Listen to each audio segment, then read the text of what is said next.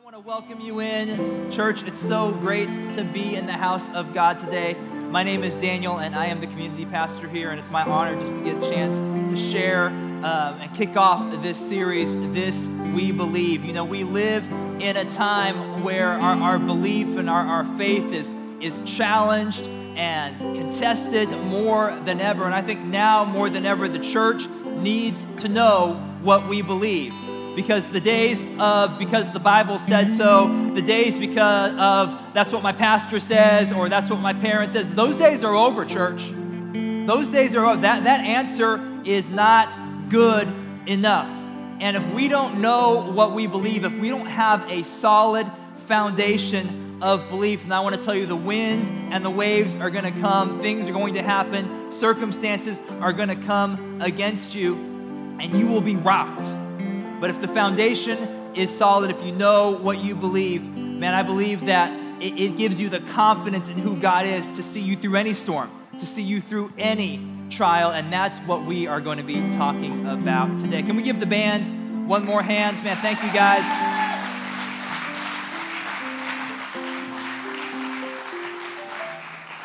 And so today we are going to be in the book of First Peter. 1 Peter chapter 1, verse 2. 1 Peter chapter 1, verse 2. Don't sit down just yet. I'm going to let you sit down just a second. Don't sit down just yet. Uh, we're going to we're going to read a few things together here. And so today we're going to be talking about the Trinity and what that is. And we just got done singing it in that song. Our God is three in one. And so we're going to be talking about the mystery of the Trinity today. And in all of these beliefs, by the way, we're going to be examining these beliefs that, that we don't just have at core church. This is not, this is what core church believes, but, but these are beliefs shared throughout the church universal. Pretty much anyone who calls himself a follower of Jesus um, pretty much subscri- uh, subscribes to these beliefs. And you can find a copy of these on our website. So, the, this is what we believe as Christ followers. This is what we believe as Christians. And the first one that we're going to look at, I want us to read together. It's this first belief. And it says, uh, this, if we can get that on the screen, that we believe in one God. Here we go. All right, let's read this together. We believe in one God, revealed as Father, Son, and Holy Spirit. Like I said, today we're going to be talking about the Trinity in 1 Peter chapter 1, verse 2. If you don't have a Bible, by the way, I encourage you on your smartphone just to download the YouVersion Bible app. We're on that app, by the way. You can go to the events section of that app, follow along with today's message take notes in there, stay on top of what's happening here at the church. There's a reading plan that goes along with today's message as well that's in that app. And so 1 Peter chapter 1 verse 2 says this. If you don't know where 1 Peter is by the way, it's right before 2 Peter. 1 Peter chapter 1 verse 2. God the Father knew you and chose you long ago, and his spirit has made you holy. As a result, you have obeyed him and have been cleansed by the blood of Jesus Christ. May God give you more and more grace and peace. So, Father, we come before you today, and we're just so grateful, Lord, to be in your house. And God, my prayer is that you would reveal yourself to us, God, as we explore the concept and the mystery of the Trinity today. God, would you draw our hearts deeper into you? God, would we leave today with a deeper love and understanding of who you are, God, and how you pursue us and how much you love us and so, God, we open up our hearts to you today, God. We open up our minds. God, help us to be attentive, Lord. Help us to be alert, God. And we just thank you for all that you're going to do. And if you're ready to hear from God this morning, can I get a big amen? Amen. amen. You guys can be seated. So, have you ever tried to explain something to someone that was pretty much unexplainable?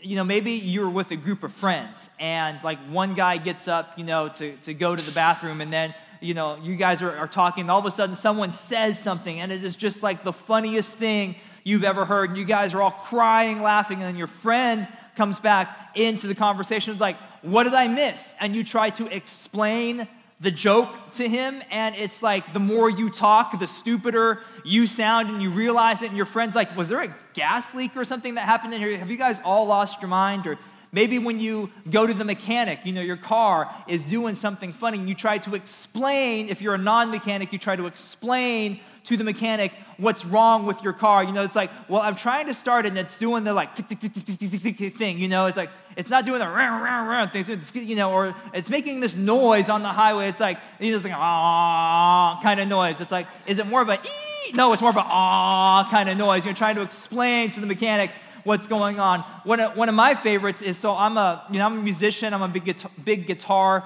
nerd. And so, uh, because of that, I'm online all the time looking at guitars, reading like reviews and stuff. And it's so funny to me to try to see how, as musicians and, and fellow guitar nerds, we try to explain how a guitar sounds in written text. Because we all know just like how a guitar sounds, but you know, we like to discuss the, the subtle nuance of how the guitar sounds. And so, because of that, you know, the guitar people, we all have like these certain words that we use to explain, and they're, they're absolutely ridiculous. You know, it's like, oh man, I love that guitar. It sounds real chewy. You know, it's like, man, this guitar is real twangy or it's real chimey or, uh, you know, I didn't really care for that guitar. It had a real nasally quality to it. Or one of my favorites, you know, for country musicians say, man, man, Corey, your guitar is real spanky today. You know, it's like, that's a good thing. But, you know, probably the best one, though, it's like, you know, at the end of the day, you've done good. If I'm like, Eric, man, your guitar sounded real nasty today. You know, and it's like, yeah, all right, my guitar was nasty. That's a good thing.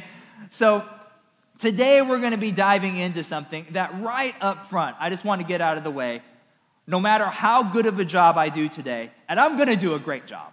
I'm going to, no matter how good of a job I do trying to explain the concept of the Trinity today, I'm trying to explain something that is not fully explainable. I'm trying to explain something that no matter, no matter, we could spend hours, we could go out to lunch afterwards and continue the conversation. If you want to buy me lunch and do that, then come see me after service, that's fine.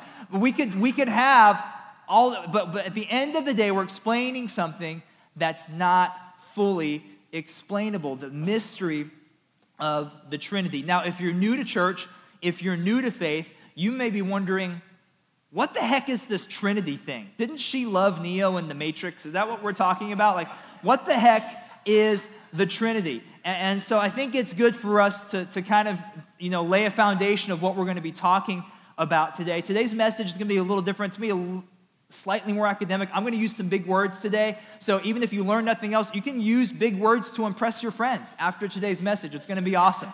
And, and so let, us look at this idea of the the idea of the Trinity is simply this. It's this idea that we have one God. Everyone say one God. One God.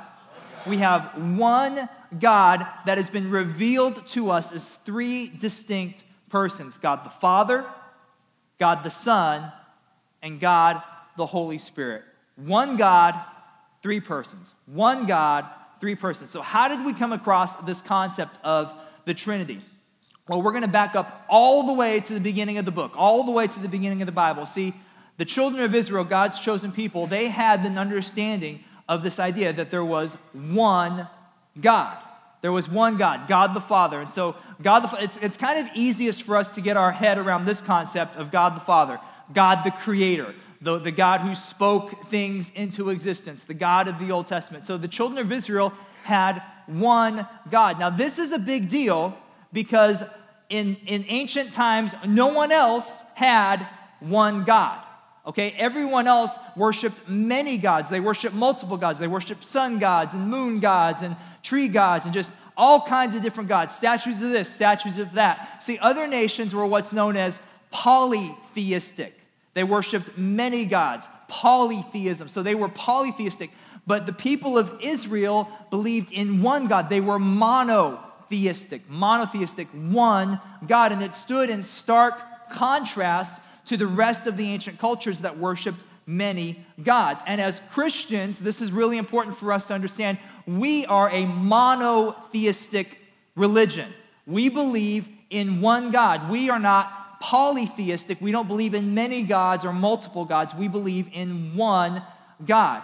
So, fast forward to when Jesus shows up on the scene, and all of a sudden, Jesus is different from anything that's ever happened before because Jesus was not just another teacher.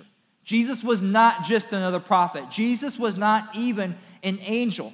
People who followed Jesus and saw what Jesus did recognized that Jesus was the Son of God, that Jesus was God, that he wasn't less, he was God. But at the same time, the distinction happens because Jesus was something different from God the Father that he was still God, but he was not God the Father. And then Jesus says, After I leave, I'm going to leave something called the Holy Spirit with you. And that the Holy Spirit is going to, to show myself to you, reveal myself to you. And so the church understood that the Holy Spirit of God was still God. It wasn't some lesser thing than God, that the Spirit of God was God, but it was also something different from God the Father and God the Son. Once again, it's not a polytheistic religion. It's not three separate gods, but it's one God in three persons. Now, some of you, I can tell, I'm looking out across the crowd, and you're like, Daniel, I have not had enough coffee this morning. For you, you, uh, you're, you, I, I, I okay, so we're, we're to try to unpack this just a little bit further. So, once again, this is a big concept for us to try to get our heads around. So, because of that, we've tried to use different illustrations and analogies. And if you've grown up in church, maybe you're familiar with some of these. Uh, we use things like an egg, the concept of an egg. You know, so an egg, we, I, I was going to bring an egg, but then I thought, we all know what an egg looks like, right? If you don't know what an egg looks like, you need help beyond what I can offer you in today's message. So, you, you, we have an egg. An egg is composed of three parts the shell, the white, and the yolk. Three parts that make up one egg, three in one, three parts, one egg. And this is good because it kind of gives us, you know, a, a, little bit of an understanding of this concept of the Trinity, but it's not perfect. It, it kind of falls apart in some aspects because if you have a part of an egg, you do not have a whole egg. If you have an egg shell, you have an egg shell, you don't have an egg. If you have an egg white, if you're on an egg white diet, you know this to be true. You do not have a full egg, you have an egg white. But the thing with the Trinity is each part of the Trinity is not a lesser part of God.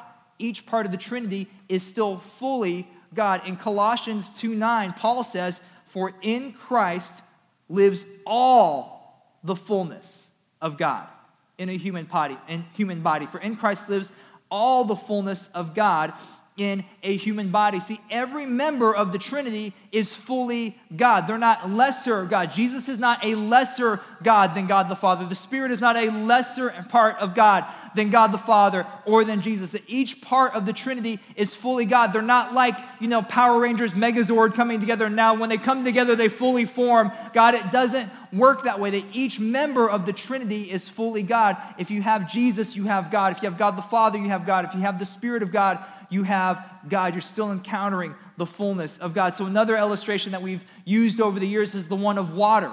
That water can exist in three different states. You can have water as a solid, water as a liquid, and water as a gas, and ice, liquid, and, and steam. Some of you, hopefully, you guys all know that. Um, but the problem with, with this idea when it comes to the Trinity, is, you know, it kind of helps us, okay, God can kind of exist in three different ways, but each person of the Trinity is not a different phase of who God is. It's not like God just exists as one thing and he like comes as a phase of the Son and then he comes back and he, he comes as a phase of the Holy Spirit, like it's a different phase of who God is. That God exists as three persons. And we see this happen when Jesus got baptized in Matthew 3, that we see all three persons of the Trinity present independent from each other because the same water cannot be ice, liquid, and gas at the same time. It has, you know what I mean? It transitions. It can't exist as those things at the same time, the same water. The same way it is with the Trinity. In Matthew 3, it says, after his baptism, talking about Jesus, as Jesus came up out of the water, the heavens were opened, and he saw the Spirit of God descending like a dove and settling on him, and a voice from heaven, God the Father, saying, This is my dearly loved Son who brings me great joy. So we see each three members of the Trinity existing at the same time in the same space, independent from each other. Same God, but in three persons. And so this is a foundational belief of our faith. One God existing in three persons. One God existing in three persons. Not polytheism, not three separate gods. One God expressed in three different persons. And it can be a doozy for us to get our heads around this concept. But, but I want to stop here and I want to say I think it's healthy for us also to embrace the mystery of the Trinity, to embrace the mystery of it. Look, eh, eh, because we don't understand it does not mean that God is less approachable, okay? I don't understand my iPhone, okay? Like, I know how to use it, but I don't understand how it converts touch and screen and electrons and cell phone data and Wi Fi and Bluetooth into cat videos. I don't understand how that works, but it doesn't keep me from using my iPhone.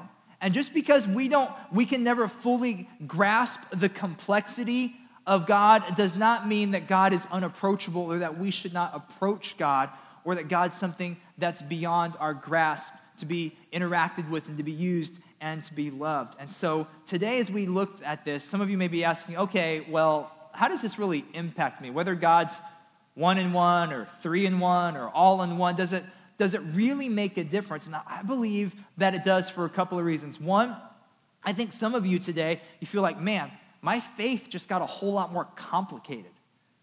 And some of you maybe even come from traditions where you've heard that, well, you need to pray to Jesus. And if you're not praying to Jesus, your prayers are not going to be answered, or you need to be praying to the Holy Spirit. And so, if you've been doing it wrong, then you, God's not going to hear your prayers. And so, you feel like, have I been doing it wrong the whole time? Is there a formula or is there a, a way to approach God that, that I haven't been realizing? Maybe that's why God's distant from me, or maybe that's why I don't feel like I'm, I'm getting my prayers answered. And so, you feel like this just complicates and, and, makes things harder for me to approach God with. And I want to I want to I want to strip some of that away today as we unpack what the Trinity is. And also for some of for all of us today, I hope that as we understand God more, it will help us to love God more. If you're here today and you're married, you understand that the more I understand my spouse, the easier it is for me to love them. The more I understand my kids, it's easier for me to be in relationship with them. And for some of you here today, you've not had a great understanding of God. And I think it keeps you from developing a deeper love for God. I think it keeps you from developing a deeper passion for God. And so maybe if we can understand a little bit more about Him today, it will help us to approach him more and it'll help us to love him more and it'll help us to become more passionate about him. The other thing that I think we're going to see today is how God, through the Trinity, he is fully sufficient to lead us to salvation. He is fully, he is everything that we need for salvation. And we're going to see his tremendous, amazing, incredible love for us as we explore the Trinity today. So, you guys ready to, to dig in and, and go with me? All right, three of you are. That's awesome. If you're ready, can I get an amen? amen? Awesome. Here we go. So let's look at the roles of the Trinity because each person of the Trinity plays a different role when it comes to the fulfillment of our salvation. So we're just going to go back to 1 Peter 1 2. And starting at the very beginning, it says, God the Father knew you and chose you long ago. God the Father knew you and chose you long ago. See, we see in the Trinity that the Father is the initiator of our salvation. That God the Father is the one who initiates, He's the one that takes the first step. He's the one that approached us. He knew you and chose you long ago. In Jeremiah chapter 1, verse 5, Jeremiah, God speaking to the prophet Jeremiah says, I knew you before I formed you in your mother's womb. I knew you before I formed you. So God has known us for a long time. And this concept is absolutely crazy to me. I, you know, part of me doesn't like this because I don't know about you, but I'm always trying to escape the me from long ago. Now, some of you in here, you know, you may have rocked it long ago. Like, you may look back on your high school days and you're like, oh man, I had the body, I had the car, you know, I didn't have a care in the world. I'd love that time of my life. Not me, church. I am what's known as a late bloomer, okay? this version of me standing on here at this stage right now, this is the best me that has ever been, okay? I, the me from high school, I'm always trying to escape the me from long ago. So I have no idea why I'm going to do what I'm getting ready to do now, but I have photographic proof of the me from long ago. Uh, maybe, maybe this is not a good idea, but, anyways, so this is the me from long ago.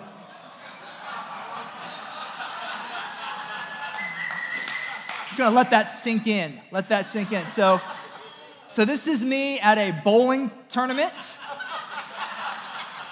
National bowling tournament. Thank you very much. Um, holding holding the golden bowling pin there. Um, the pin was actually I don't know like hot glued or something, so it stays at that angle no matter what. But they made you look like you were holding it for for whatever reason. Uh, wearing a shirt that's four sizes too big. Wearing a haircut that's four sizes too big. Um, with a head that's four sizes too big for the body. The me from long ago. I'm trying, but God knew the me from long ago. And I want to tell you, no matter, no matter if your best time was in your past, if your best time is right now, no matter what, I believe we all have things from our long ago that we're ashamed of. We all have things from our long ago that we want to leave in the past.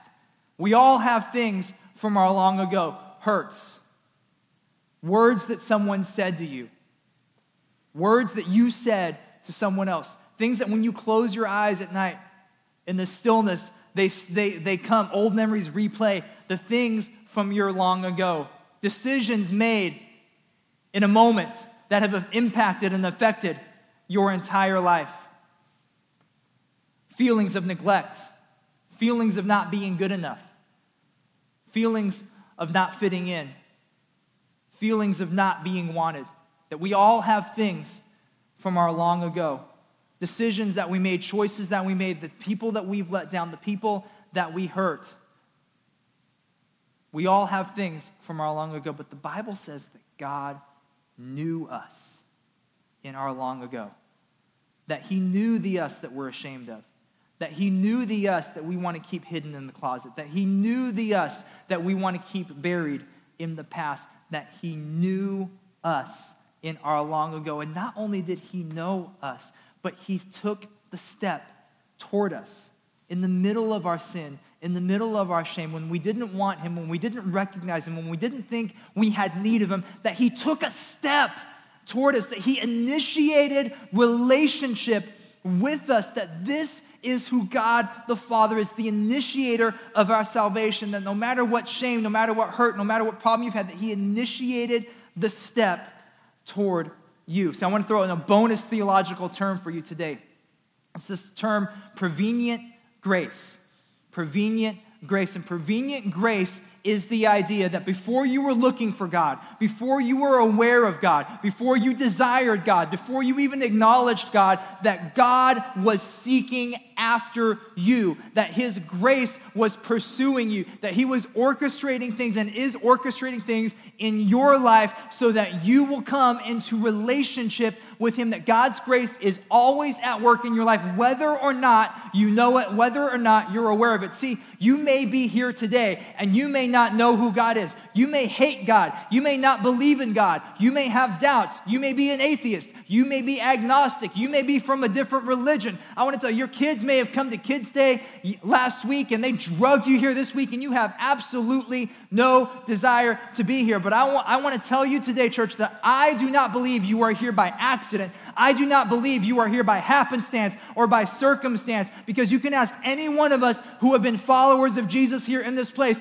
and we will tell you that God was at work before we knew He was at work, that the circumstances in our life were not circumstantial, that the things in our, the coincidences in our life that got us here were not coincidental, but they were the very hand of God at work, bringing us to salvation, revealing Himself to us, showing us His goodness, showing us His grace, showing us His mercy. This is the idea that God is the initiator, that He's pursuing us no matter where we are in our life. He's the initiator of our salvation.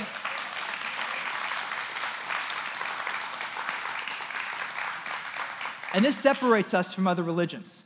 Because in other religions, they say you have to shape up before you can get to God. That you have to, that God's sitting on the mountain and you have to climb up the mountain to get to God.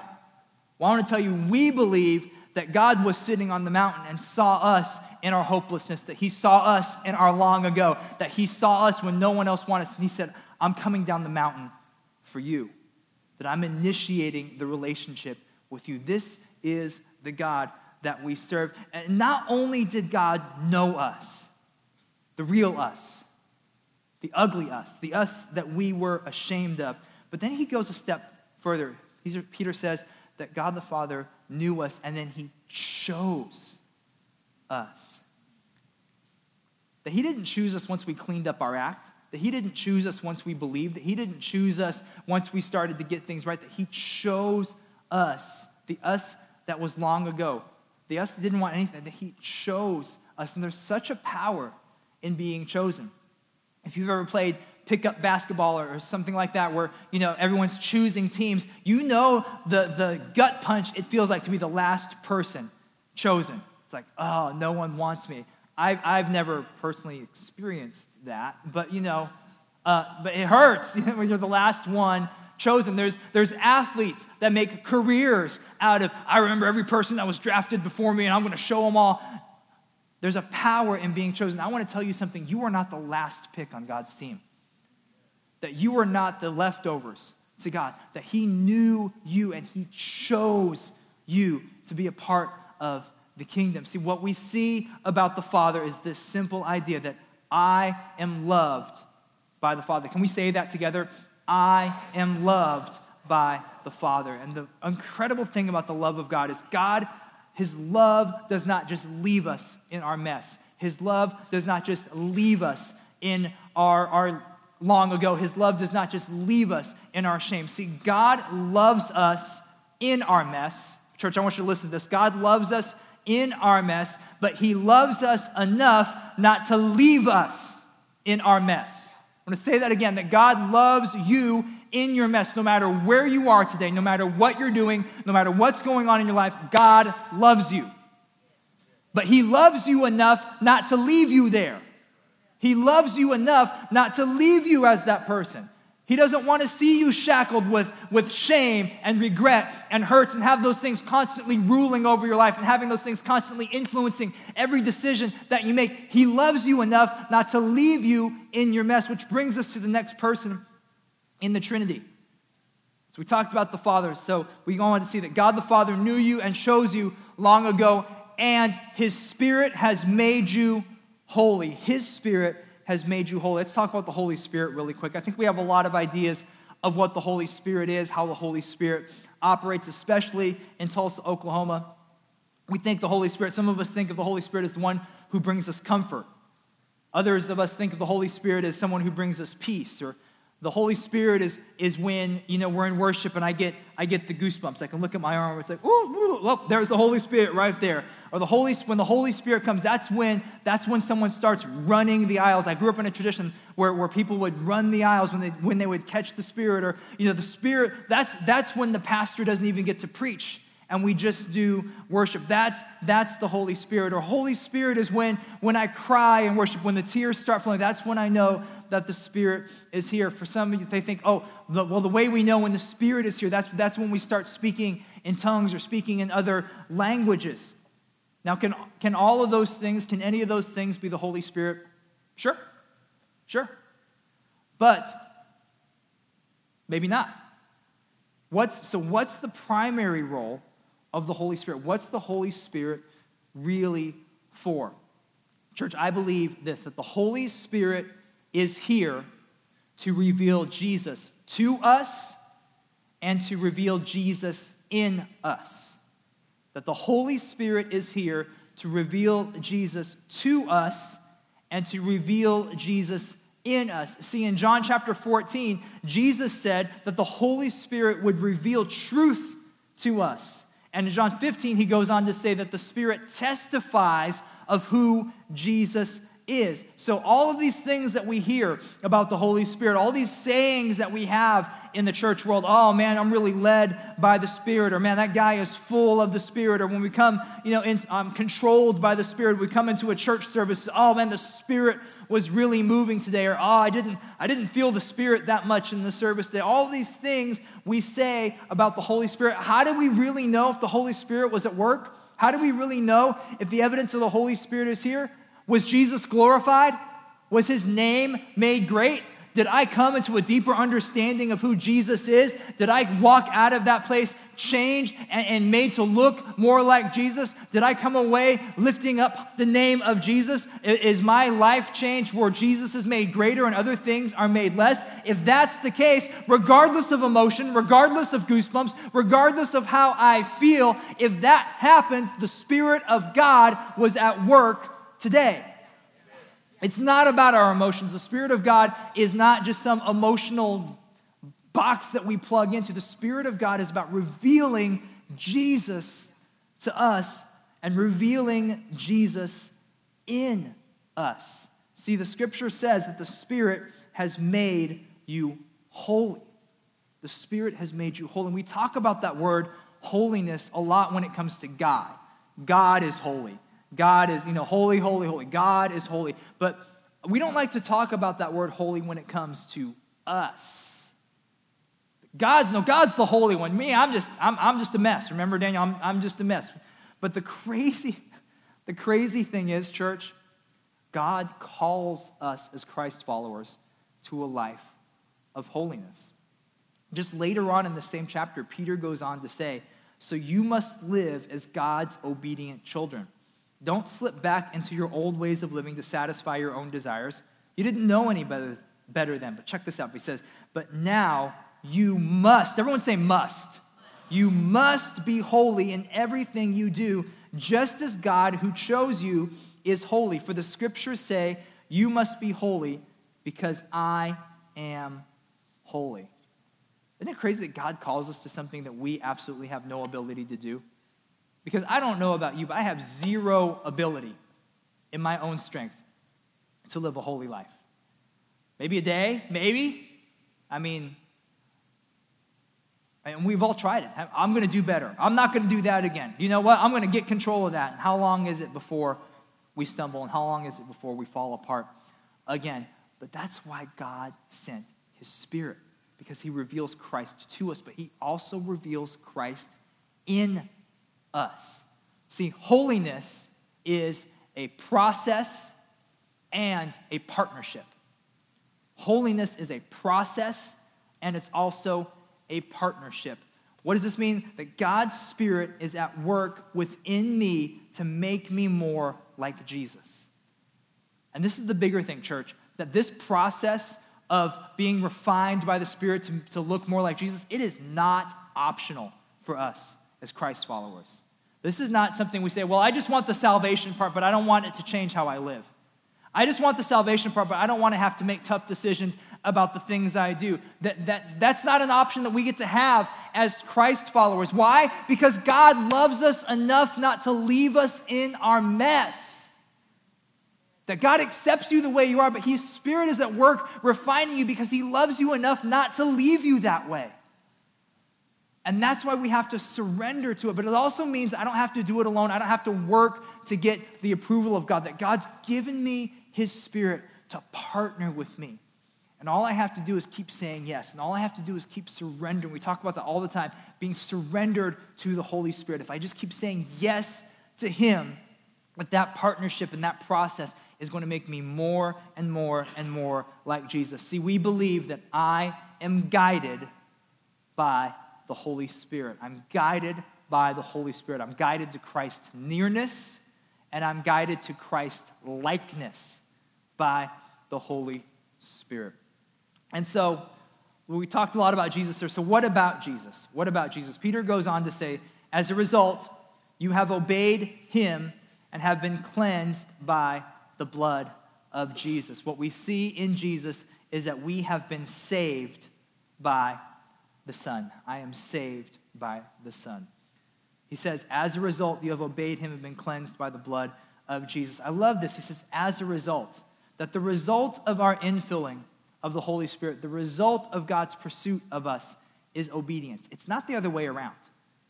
We don't obey to win God's approval. We don't obey to become saved. We don't obey to for God to shine his favor on us. We obey because God's already done those things. We obey because God's already shown his favor. We obey because we're already been cleansed by the blood. It's a result. It's not something we do to earn God's favor. It's something we do because God's favor and mercy have been poured out upon us. We operate from a place of obedience because we already operate from a place of salvation. And I'm not going to fully open up salvation because we're going to talk about that in week three of this series. We're going to spend a whole uh, sermon talking about salvation. So I'm not going to open up that right now. If you want to know more about that, you got to come back on week three. But it's, just, it's enough for us to know that it's through Jesus. Jesus is the means of our salvation. It's not us, it's not our works, it's not us trying to live right, it's not us trying to live moral lives. Jesus is the means of our salvation. So we see that I am loved by the Father, I'm saved by the Son, and I am guided by the Holy Spirit. I am loved by the Father. I am saved by the Son. I am guided by the Holy Spirit. And I love how Peter wraps this all up. He says, simply, may God give you more and more grace and peace. That's love. He just kind of wraps up this idea of Father, Spirit, Son, and he just says, may God give you more and more grace and peace. Once again, it's so important for us to understand we are not a polytheistic religion. It's the same God. Father, Spirit, Son, one God. So it doesn't, it doesn't matter. Pray to the Son, pray to the Father, pray to the Spirit. It's just, it's not some magic chant, church. It's you pray, pray to God. And just and the verbiage, I think God knows us and loves us enough that if we get the verbiage wrong, He's willing to overlook that.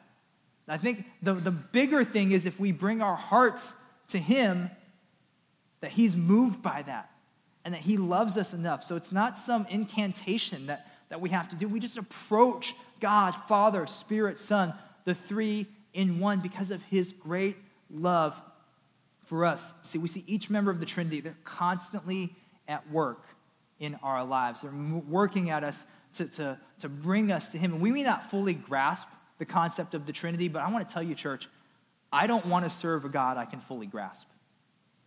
I don't, I don't want to serve a God that's so small I can easily get my head around him. If God is really God, if he's really the creator, he should exist on planes of reality that my mind can't understand. If we're three dimensional, God should be seven dimensional. Do you know what I'm saying? Like, God should exist in things that I can't get my puny brain around. And my job is not to try to figure all that out to the nth degree, but my job is to say, God, I trust you because you've shown yourself real and faithful in my life because you knew me and yet you still chose me, because you initiated, because you took the first step towards me, God. I know that I can trust you, God, because you sent your son to be the means of my salvation. You sent your son to die on the cross so that he paid the price for my sins so that I could come to know you and I could have relationship with you. And God, you love me enough that you don't leave me in my mess, but you give me your spirit to reveal yourself to me and to reveal yourself in me, to change me, to mold me, to make me over.